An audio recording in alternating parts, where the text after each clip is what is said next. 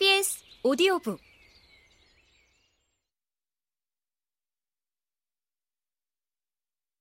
나는 파크레인 427번지를 직접 둘러보았지만 관심을 기울여온 사건을 결코 해결하지 못했다. 그 집과 길 사이에는 가로장을 올린 낮은 담이 세워져 있었다. 높이는 1.5미터가 넘지 않았다. 그러니 누구든 정원으로 들어가기는 식은 죽 먹기였지만 창문으로는 결코 들어갈 수 없었다. 아무리 날렵한 사람이라도 타고 오를 만한 수도관 따위가 전혀 없었기 때문이다. 나는 의욕만 깊어진 채 켄징턴으로 발길을 돌렸다.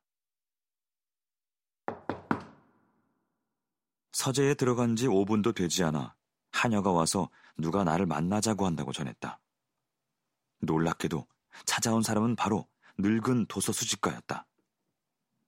쭈글쭈글하고 날카로운 얼굴을 흰 머리칼과 구레나룻이 감싸고 있는 모습의 노인은 열 권이 넘어 보이는 귀중한 책을 오른쪽 옆구리에 끼고 있었다. 나를 보고 놀라셨구려. 노인이 기묘하고 음산한 목소리로 말했다. 나는 놀랐다고 시인했다. 그러니까 나한테도 양심이란 게 있어서 말이오. 절뚝거리며 댁을 뒤따라오다가 이 집으로 들어가는 것을 보고 저 친절한 신사를 보러 들어가야지 하고 혼자 생각했지. 내 태도가 좀 무뚝뚝했더라도 그건 내 본심이 아니었다고. 책을 집어주는 것에 대해 고맙게 생각한다고 꼭 말해야지 하고 말이요. 아, 사소한 일에 마음을 쓰셨군요. 내가 말했다. 아, 그런데 내가 누군지는 어떻게 아셨습니까?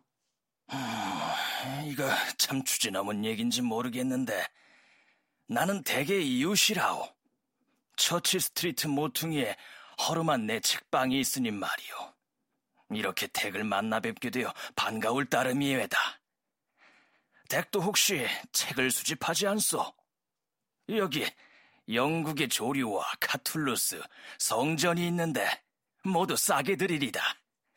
이 다섯 권이면 저 두 번째 선반의 빈자리를 채울 수 있겠구려. 빈자리가 어째 썰렁해 보이지 않소? 나는 고개를 돌려 내 뒤의 책장을 바라보았다. 다시 앞을 바라보자 셜록 홈즈가 나를 향해 빙그레 웃고 서 있었다. 나는 화들짝 놀라서 후다닥 일어나 몇 초 동안 그를 뚫어지게 바라보았다.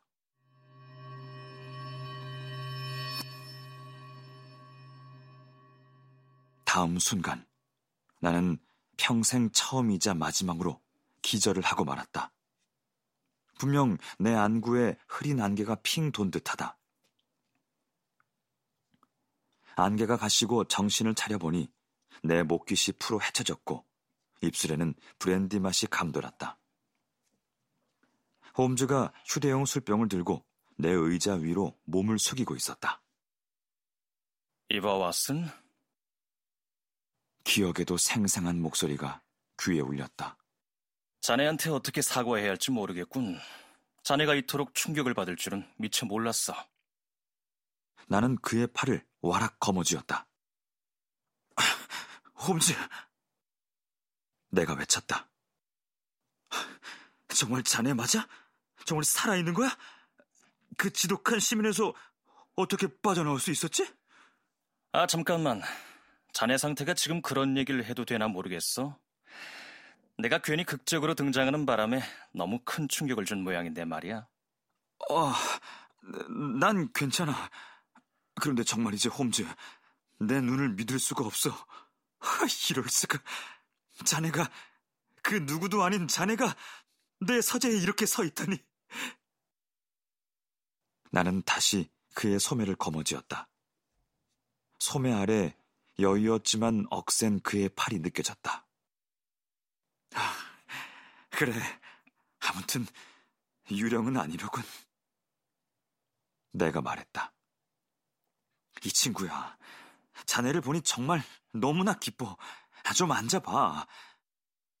그 무서운 폭포에서 어떻게 살아났는지 얘기 좀 해줘.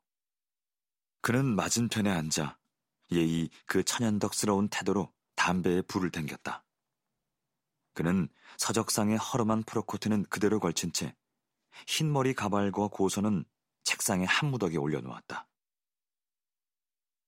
홈즈는 지난 날보다 훨씬 더 여위고 더 날카로워 보였는데 독수리 같은 얼굴에 창백한 기색이 역력한 걸로 보아 최근 그의 삶이 녹록지 않았음을 알 수 있었다. 왓슨, 몸을 쭉 펴니 살것 같군. 그가 말했다. 키가 작지도 않은 사람이 몇 시간 줄곧 키를 한 자나 줄이고 있어야 한다는 것은 장난이 아니야. 음, 이런 변장을 한 사연에 대해 말하자면 먼저 자네의 협조를 구할 작정이지만 우리 앞에 고단하고 위험한 밤일이 기다리고 있기 때문이지. 전체 상황은 일이 끝나고 나서 설명을 듣는 게 좋을 거야. 아, 난 너무나 궁금해. 지금 어서 들었으면 좋겠어. 오늘 밤 나와 함께 가겠어? 자네가 원하는 시간에 원하는 곳 어디로든 갈 거야. 정말이지 옛날 그대로군. 가기 전에 배를 좀 채울 시간은 있을 거야. 자, 그럼 그 폭포에 대해 말해볼까? 거기서 빠져나오느라 곤란을 겪지는 않았어. 폭포에 빠진 적이 없다는 간단한 이유에서 말이야.